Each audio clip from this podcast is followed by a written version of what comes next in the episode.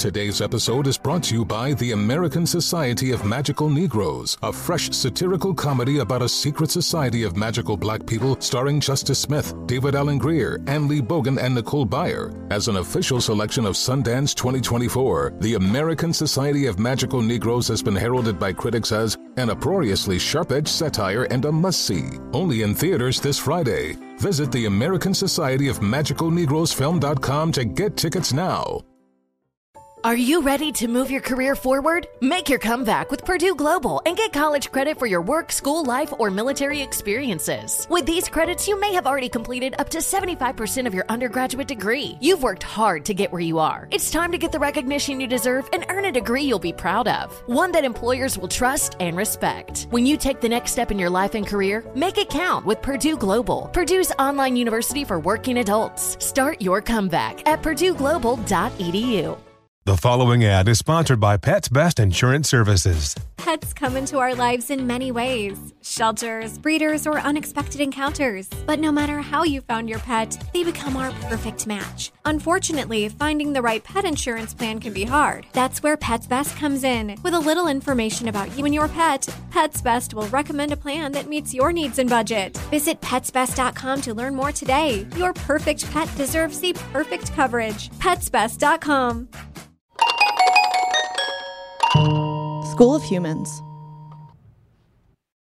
The 1948 World Series signaled a new era for Major League Baseball.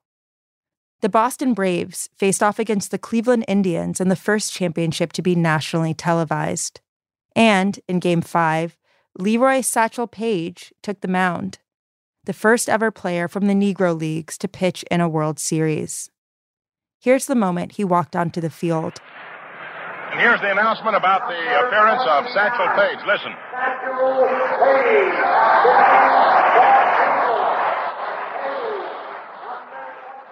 The Hall of Famer remains one of baseball's most celebrated pitchers. Paige's pitching remained bold, versatile, and unpredictable as he was pitching for the Indians in that historic game some 74 years ago. In the 1948 game, his fast pitching was on full display. Here's the pitch. Swung on and missed strike two. As old Satch poured a fast one in there. Each man who went up to bat against him dreaded it. And he had stamina. He was 18 when he began playing baseball professionally and didn't hang up his hat until he was almost 60.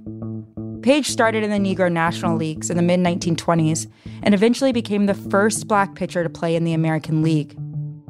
All the best players of the time said Paige was the greatest. Joe DiMaggio called him the best I've ever faced and the fastest. Plus, the man had more personality than the rest of the league combined. Here he is in 1958 talking to a reporter in Miami. While he was playing, it became a running joke that Satchel would never disclose his age. The truth, I don't think it, but a very few people in the United States know my age or where I come from even, because I've been playing ever since I was a kid. I never had a job. But still, they say I'm 100 years old, and everybody I meet, they say they played ball with me. Some of them's 100, some of them's 85 and 90. Satch, what do you have to have? Paige died in 1982. He's buried in Kansas City, Missouri, home of his beloved Negro League Monarchs. But Paige's roots were further south. He grew up in a poor family, the sixth of 12 children, in a segregated neighborhood called Down the Bay in Mobile, Alabama. Satch uh, at least has a home in Kansas City. He visits down to Mobile. As Satch said one time, said, I just live where I pitch. Both Satchel Paige's birthplace and resting place claim him. Mobile and Kansas City have streets, schools, and scholarships in his name. But most people don't know that there was a third place that changed Satchel Paige's life. In fact, if it wasn't for one woman, Cornelia Bowen of Tuskegee, Alabama, the great Satchel Paige might never have been. Because he was on a, a trail to, he's going to either get end up being lynched or dead. This is Donald Spivey, an American historian and distinguished professor at University of Miami. He wrote the book, If You Were Only White, The Life of Leroy Satchel Paige. He was a troubled youth. In the parlance of black people, he was hard-headed. He was just a difficult, difficult child. And back then, and particularly in the South, they would tell you, go and fetch me a switch. He heard that so often that that could have been his other nickname. Rather than Satchel, it could have been Go and Fetch Me a Switch. That hard headedness got young Satchel into trouble outside of the home, too. By 12, he was known in his neighborhood for stealing, and it's rumored that his nickname, Satchel, came from an incident where he was caught stealing a bag. And he skipped school. Even back then, though, Satchel could throw, throw hard. He'd hunt with just a pile of rocks. In Mobile, train tracks separated down the bay from the nearby white neighborhood, and sometimes young white boys and black boys would meet along the tracks to battle. They had a ongoing rock battles with the Oakdale School, which was a, a, a white school across the railroad tracks, and white students threw rocks at them, uh, and they threw rocks back uh, at them, and this became the racial rock wars. One battle got out of hand. Paige trying to hold off this this forward coming mob of, of, whites started throwing rocks with bad intentions. And, you know, with his ability to throw, he was hitting people in the head. And he's lucky he didn't knock somebody's eye out. And the white youngsters luckily didn't complain to their parents about it. Community could have been wiped out. Down the bay might have been spared, but Satchel's prowess with rocks and his reputation for sticky fingers soon caught the attention of Mobile's police chief, Frank Crenshaw, a man whose peacekeeping philosophy included the belief that all black boys between 7 and 16 should be sent to a detention facility for any minor crime. He said as much in a letter he wrote to the founder of Tuskegee University, Booker T. Washington, about, quote unquote, the juvenile delinquents. Delinquents like Satchel Paige who on July 24, 1918, at the age of 12, was sent to the Alabama Reform School for Juvenile Negro Lawbreakers in Mount Meigs, Alabama. He would be there for six years or until his 18th birthday, whichever came first. He thinks it's the worst day of his life, that he's being sentenced to school, he's being sentenced to prison. So he doesn't realize that, in fact, this saved his life. What we know now is that the school, later known as the Alabama Industrial School for Negro Children, became a place where thousands of Alabama's black boys and girls were subjected to abuse and torture in the name of rehabilitation and reform. But at its inception, the school was something else entirely a safe haven for black children who would have otherwise been thrown into adult prison.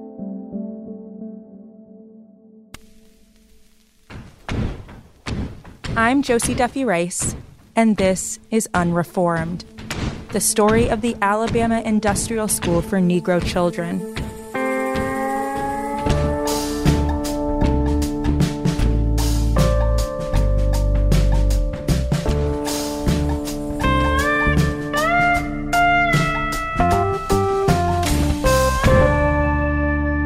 Episode 3 Cornelia's Dream.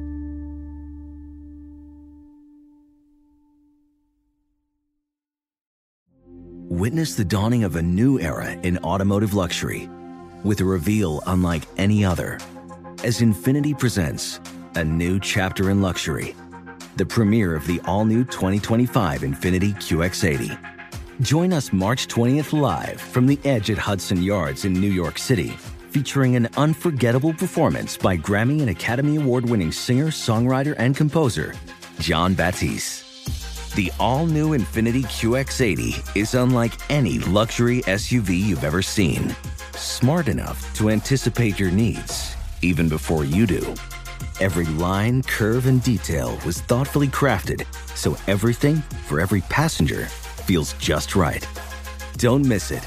Mark your calendars and be the first to see it March 20th at 7 p.m. Eastern, only on iHeartRadio's YouTube channel. Save the date at new-QX80.com. 2025 QX80 coming this summer.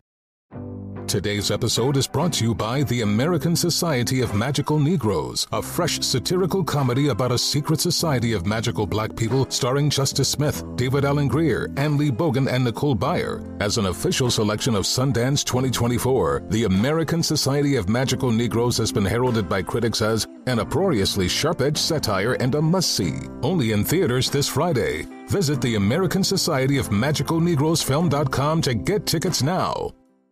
Okay, quick math. The less your business spends on operations, on multiple systems, on delivering your product or service, the more margin you have and the more money you keep. Obvious.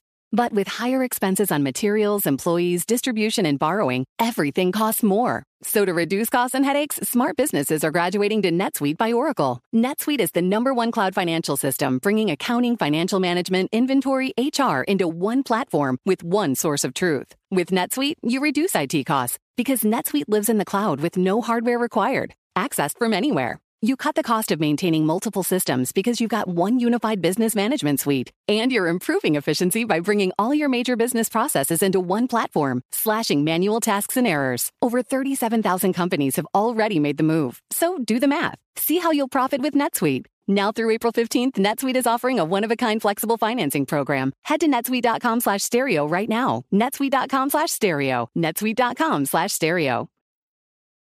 Cornelia Bowen was the founder of Mount Meigs. And in order to understand what Mount Meigs became, you have to understand how it started Cornelia's vision. And really, you have to understand this strange, remarkable life she lived, a life that was only possible during that one narrow sliver of history. As slavery ended and the Reconstruction era began. Of myself and the work I have done, there's not a great deal to say. I was born at Tuskegee, Alabama. My mother lived the greater part of her life at this place as the slave of Colonel William Bowen. The birthplace of my mother was Baltimore, Maryland. She was taught to read by her master's daughter in Baltimore and was never forbidden to read by those who owned her in Alabama. That's Alabama born art historian and professor Alvia Wardlaw. You'll hear her reading Cornelia's words throughout this episode. Cornelia was born on the Bowen Plantation in Macon County, Alabama, just east of Montgomery. It's hard to know exactly when. Some say she was born in 1858. Others think that it was more like 1864. And after going down a rabbit hole of census records, I'm inclined to agree. This, of course, is one of the casualties of being black during slavery and in the years after records of your life were sparse and inconsistent. We don't know anything about Cornelia's father. Some think he must have been a slave owner, but there is really no way for us to know. But what we do know is that her mother, Sophia, was enslaved. Sophia worked as a seamstress in the home of her white slave owner. And later, Cornelia recalled that her mother wasn't even allowed to talk to the people working in the fields. Another thing about Sophia, she could read. And later, when her three daughters were young, she taught them to read too. On Sundays, with my sisters gathered about her knees, we would sit for hours listening as mother would read church hymns. These days were days of freedom, as I do not remember and know nothing of those of slavery. My mother always refrained from telling her children frightful stories of the awful sufferings of the slave days. So Cornelia was the child of an enslaved woman, and her life turned out drastically different than her mother's. In 1881, the state appropriated $2,000 to start a black college in Macon County. A white state senator, former Confederate, had pushed for the appropriation himself, hoping it would get him black votes. This was during the post Reconstruction period, where black people had some voting rights before they were taken away again. And this was more evidence of what the right to vote meant at least some political power, opportunity, and sometimes education. Booker T. Washington himself was the person tasked with building this new college in Macon County.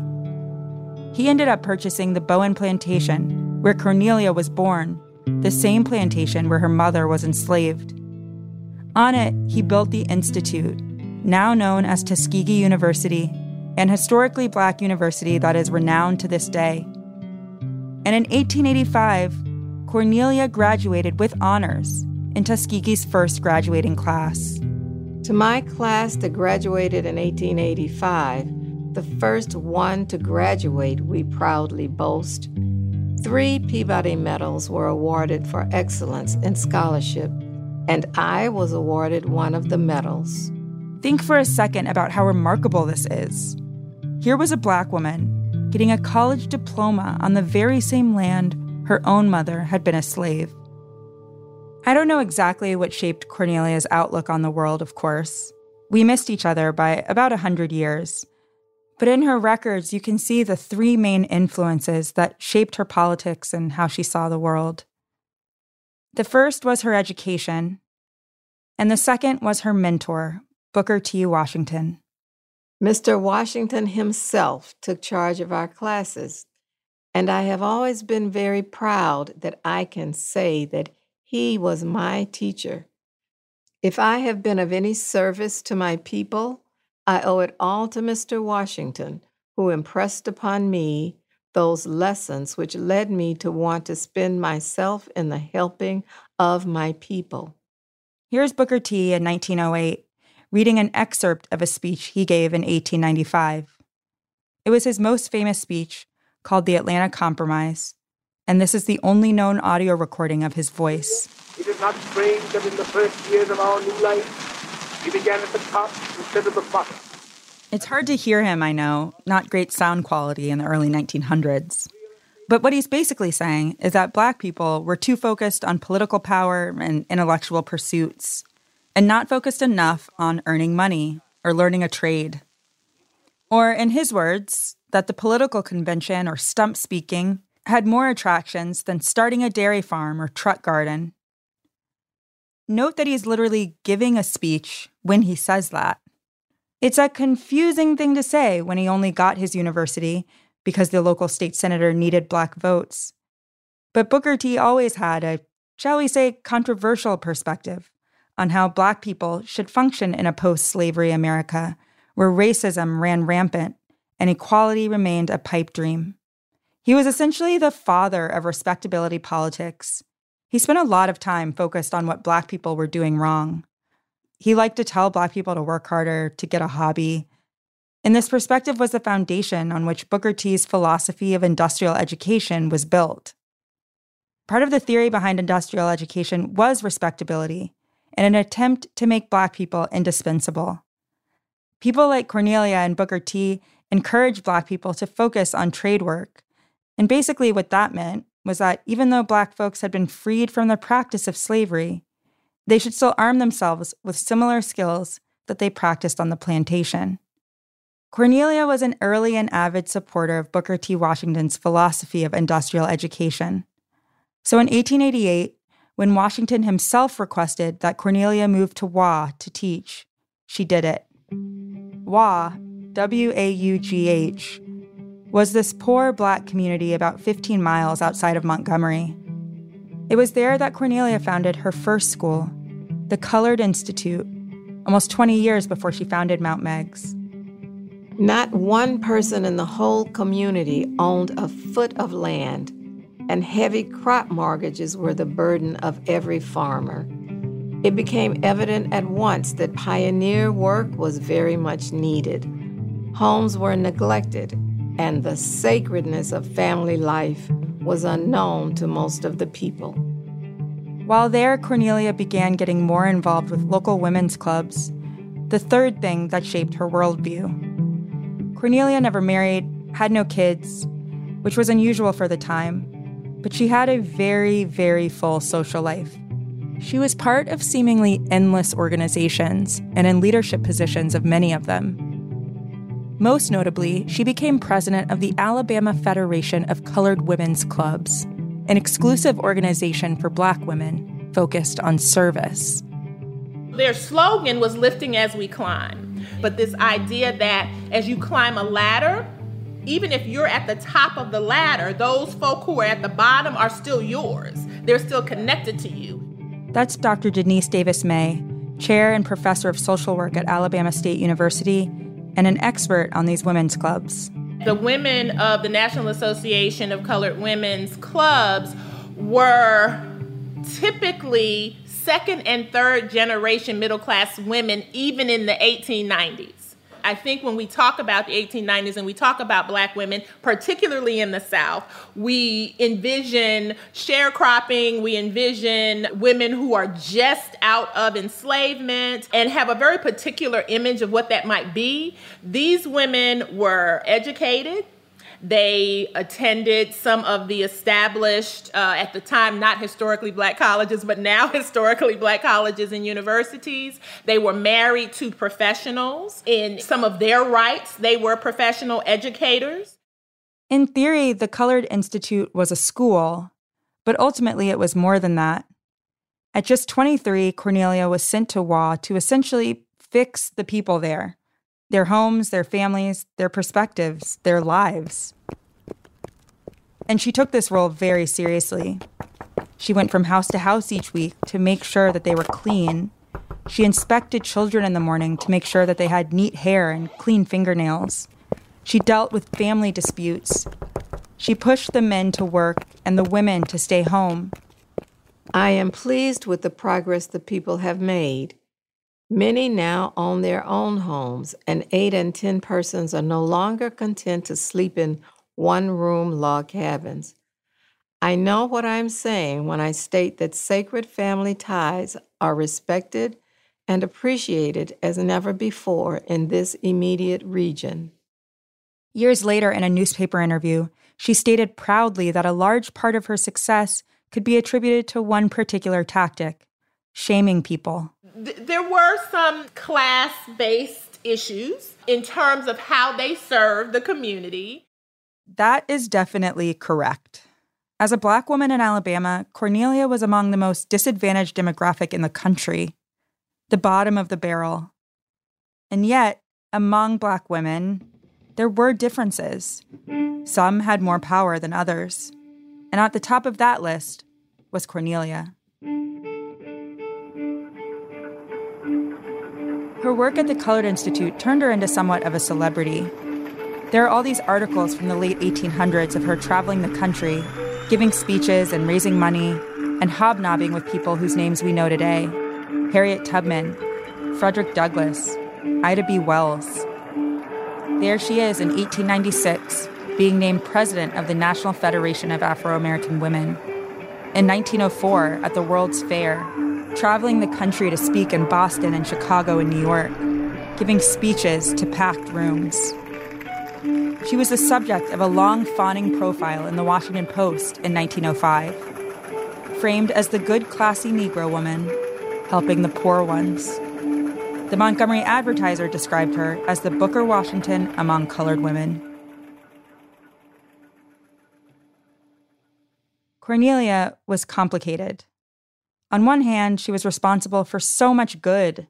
At the Colored Institute and later at Mount Meigs, Cornelia provided a level of attention, assistance, and opportunity to so many Black people, one they never could have afforded otherwise.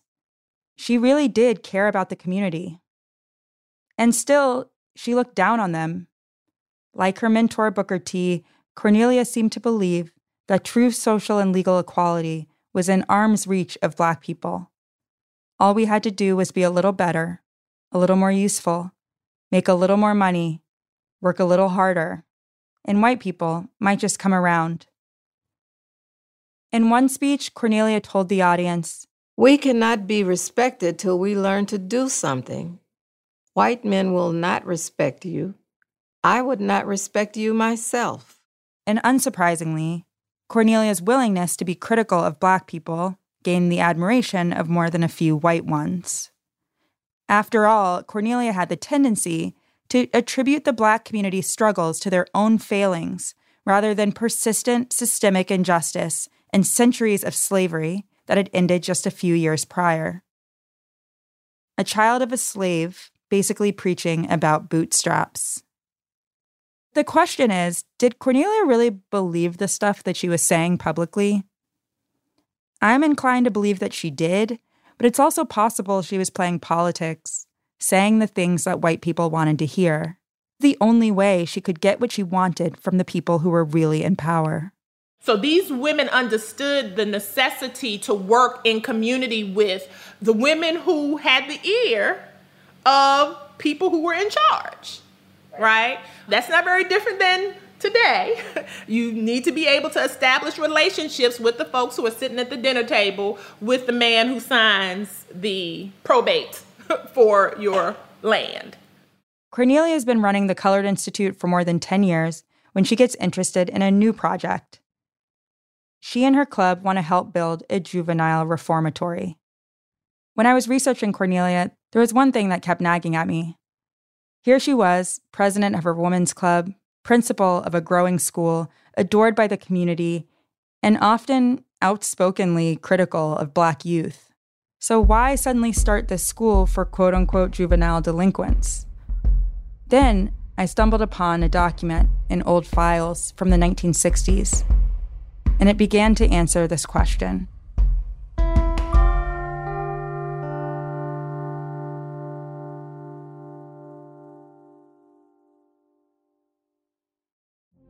Witness the dawning of a new era in automotive luxury with a reveal unlike any other as Infiniti presents a new chapter in luxury, the premiere of the all new 2025 Infiniti QX80 Join us March 20th live from the edge at Hudson Yards in New York City, featuring an unforgettable performance by Grammy and Academy Award winning singer, songwriter, and composer, Jon Batiste.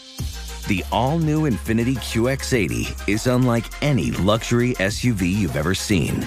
Smart enough to anticipate your needs, even before you do.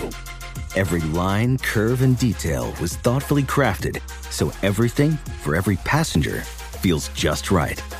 Don't miss it. Mark your calendars and be the first to see it March 20th at 7 p.m. Eastern, only on iHeartRadio's YouTube channel. Save the date at new-QX80.com. 2025 QX80 coming this summer.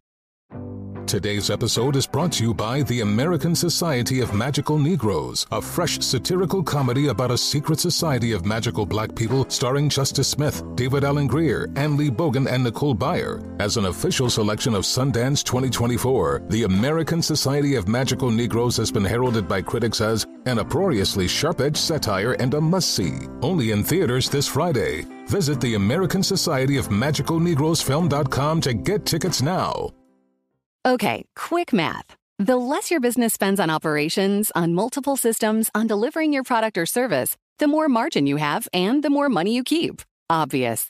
But with higher expenses on materials, employees, distribution, and borrowing, everything costs more. So to reduce costs and headaches, smart businesses are graduating to NetSuite by Oracle. NetSuite is the number one cloud financial system, bringing accounting, financial management, inventory, HR into one platform with one source of truth. With NetSuite, you reduce IT costs because NetSuite lives in the cloud with no hardware required, accessed from anywhere. You cut the cost of maintaining multiple systems because you've got one unified business management suite. And you're improving efficiency by bringing all your major business processes into one platform, slashing manual tasks and errors. Over 37,000 companies have already made the move. So do the math. See how you'll profit with NetSuite. Now through April 15th, NetSuite is offering a one-of-a-kind flexible financing program. Head to netsuite.com slash stereo right now. netsuite.com slash stereo. netsuite.com slash stereo.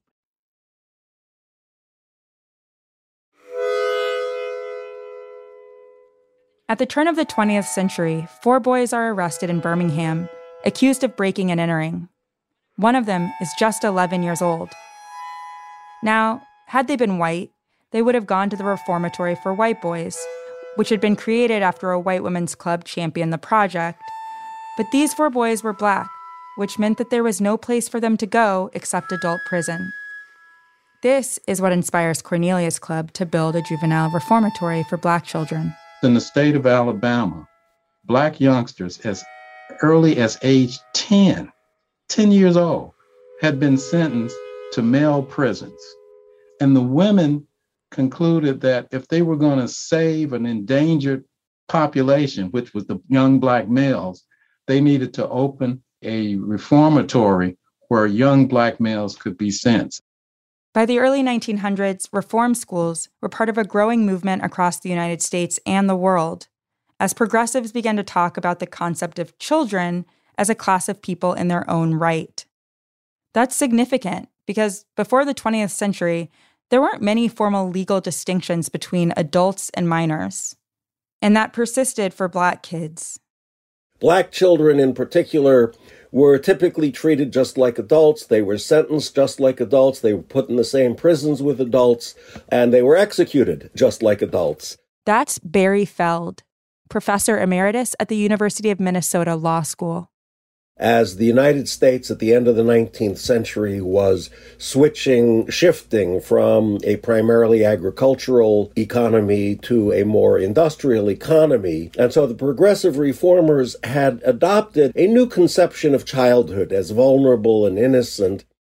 Well, at least some children were seen as vulnerable and innocent, but not black kids, whose studies show society has always perceived as older and more adult than they are.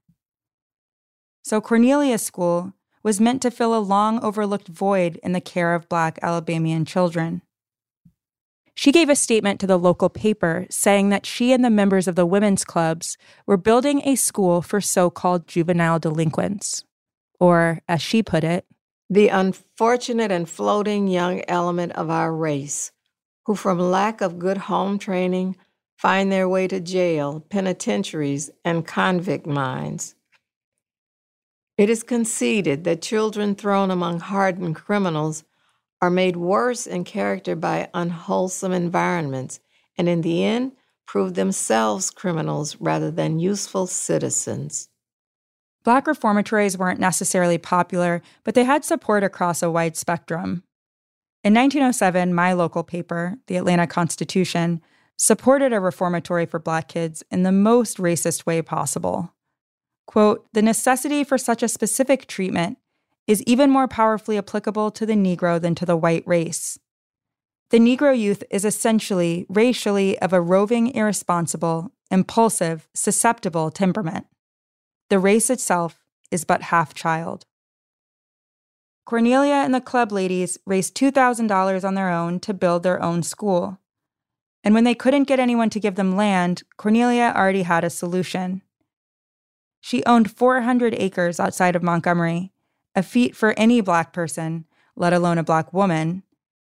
And she agreed to sell 20 acres to the club for less money than she paid for it. On August 18, 1907, the Alabama Industrial School for Negro Boys opened.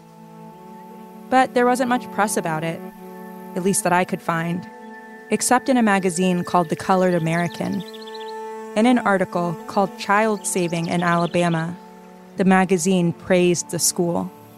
And this article has a picture of the school. It's the only one we have from that era. In it, you can see about 20 black boys standing stoically in two rows, their faces shadowed by the sun.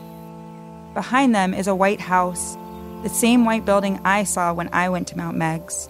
And in front of them is a field of cotton. The following year, Cornelia gave a proud assessment at a conference at Tuskegee. The school has 22 boys and no bolts or bars. The boys work in the garden. Cornelia saw the school as a place that gives black children a chance at opportunity, a much better and even life saving alternative to prison. But there was a problem money. Despite the good things about Mount Meigs, even at the start, it was struggling financially. Cornelia had a lot of money for a black woman at the time. But again, it's all relative. She didn't have money to keep an entire school afloat. And while the club spent a lot of time raising funds, it was simply not enough to keep the school going. But Cornelia was determined to keep Mount Meigs open.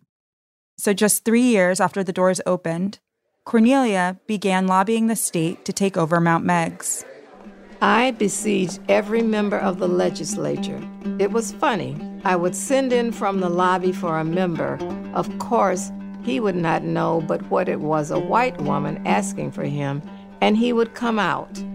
Then he would ask what I wanted, and I would say, we have a bill prepared to make an appropriation for a reformatory for Negro children, and I want you to vote for it. and I wouldn't let him go until I had his promise to vote for it if it came up. This was where Cornelia's connections came in handy, especially her connections to white people. She lobbied judges, legislators, and other prominent white men in the community to support the state's takeover, and not just privately, but publicly. And many of them did it. One headline read Juvenile Reformatory at Mount Meigs is endorsed by many prominent white men. In fact, the fact that Cornelia had connections with powerful white people was the only reason she was able to build Mount Meigs at all. In Alabama, even the most successful black people needed white approval to do almost anything. Even with the money raised within the black community, they still needed the support and approval of the institutions beyond the black community. In 1911, the state of Alabama officially took over Mount Meigs. This may have been the biggest mistake of Cornelia Bowen's life. The institution was able to stay alive, but at an unimaginable cost. And Mount Meigs was irreparably changed. There's this quote from one of those white men who supported the state takeover a quote that I think about a lot now. It foreshadowed the future of the institution. It says, I have always felt that when you put a young boy in jail or in the penitentiary for any length of time, you went a long way toward killing a human soul.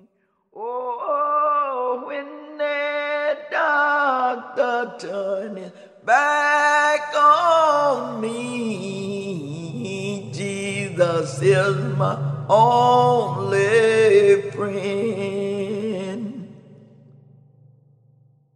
Cornelia, it seems, had only good intentions. The school needed funding that she and her club and her community couldn't sustainably provide.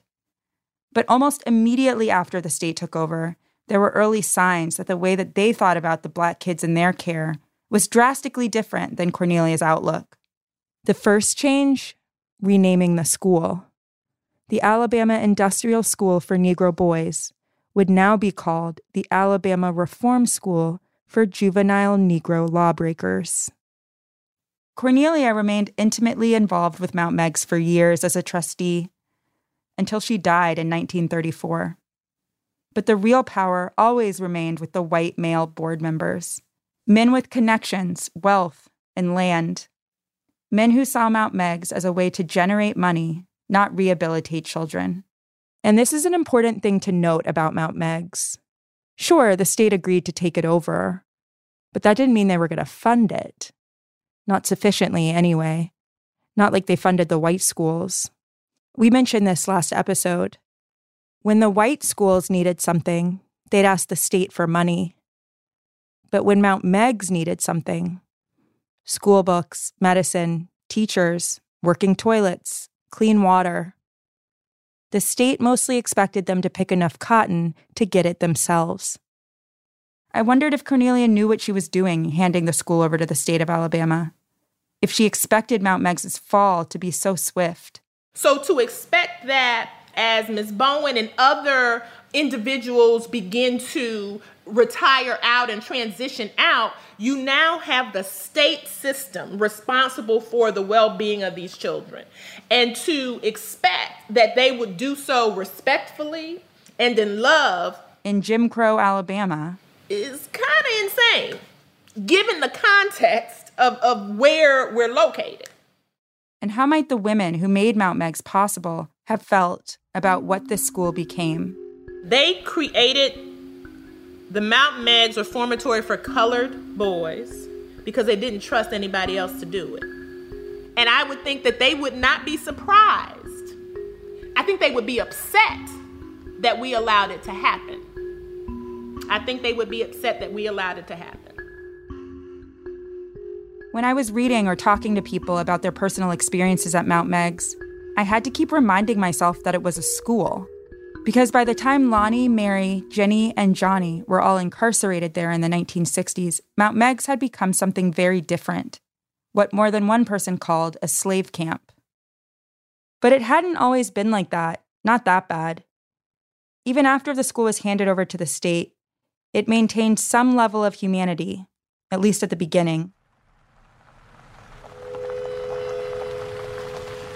So let's go back to 1918 when at the age of 12, Satchel Paige was arrested and sentenced to six years at Mount Meigs. The charge boys, who at the time were exemplary fellow students, were trusted to transport him 15 miles in a wagon to Mount Meigs. Here's author Donald Spivey again. He sees the place. It, it is clear that this is not what he thought uh, it would be. He was looking for some place probably with bars and, and all of that sort of thing, right? there were no bars. No bars, no cells. Instead, Satchel found a meal, clothes, and a pair of shoes waiting for him. Hand me downs that, to him, looked brand new. The boys had to adhere to a strict routine sunrise wake up, morning prayer, breakfast, and then chores like feeding the livestock, or mending the buildings, or cleaning the schoolroom, or harvesting the crops. The rest of the time, the boys were expected to be in the schoolroom, learning arithmetic, reading, and writing. A classic Booker T industrial education.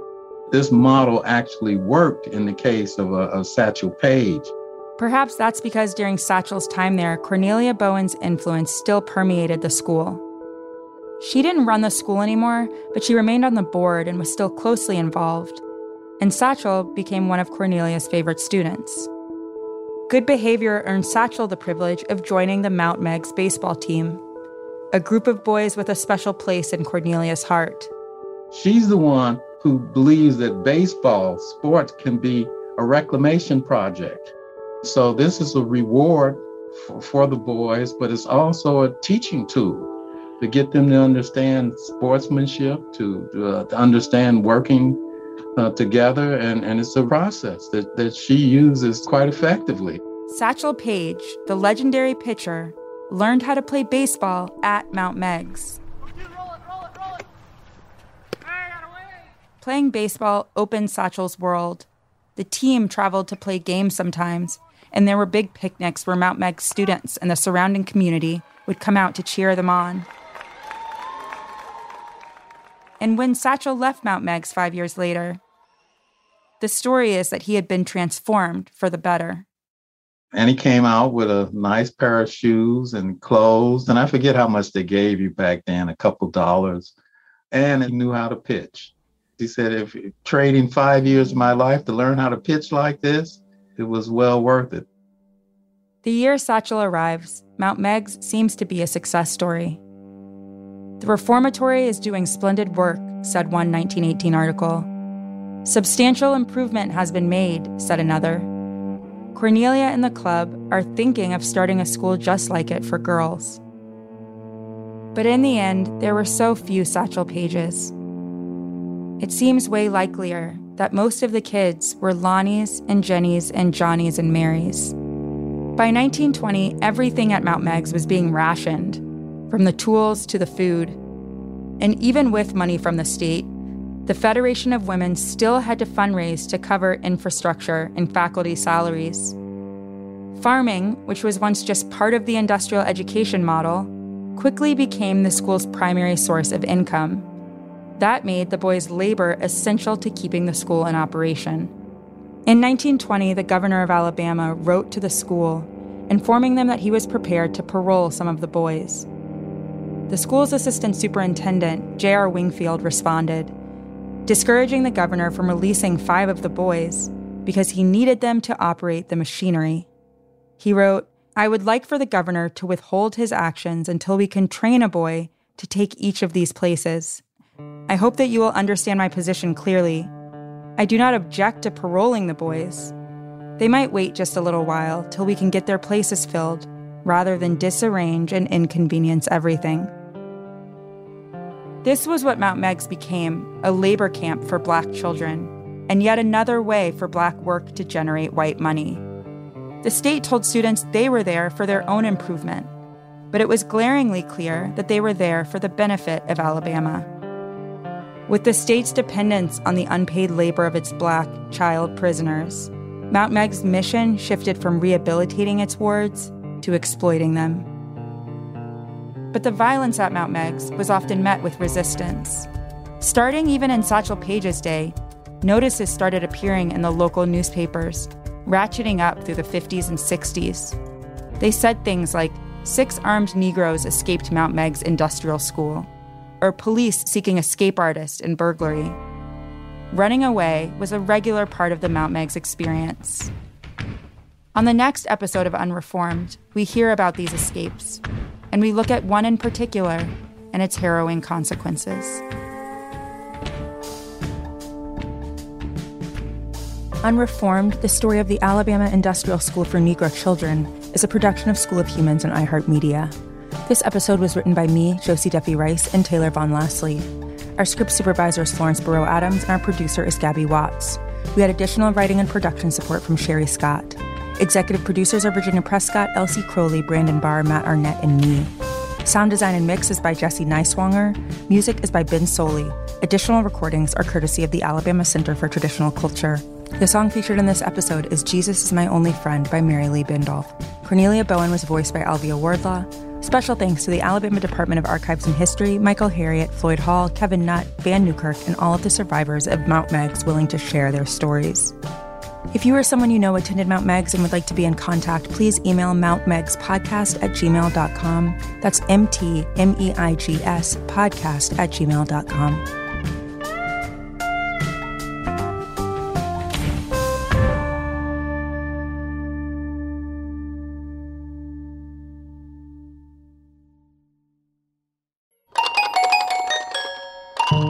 School of Humans.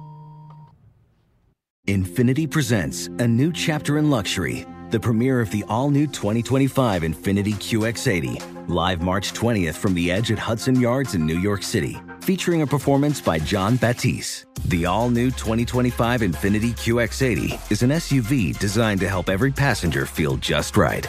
Be the first to see it March 20th at 7 p.m. Eastern, only on iHeartRadio's YouTube channel. Save the date at new-QX80.com. Don't miss it. 2025 QX80 coming this summer. Today's episode is brought to you by the American Society of Magical Negroes, a fresh satirical comedy about a secret society of magical black people starring Justice Smith, David Alan Grier, Ann Lee Bogan, and Nicole Byer. As an official selection of Sundance 2024, the American Society of Magical Negroes has been heralded by critics as an uproariously sharp-edged satire and a must-see. Only in theaters this Friday. Visit the American Society of Magical Negroes Film.com to get tickets now.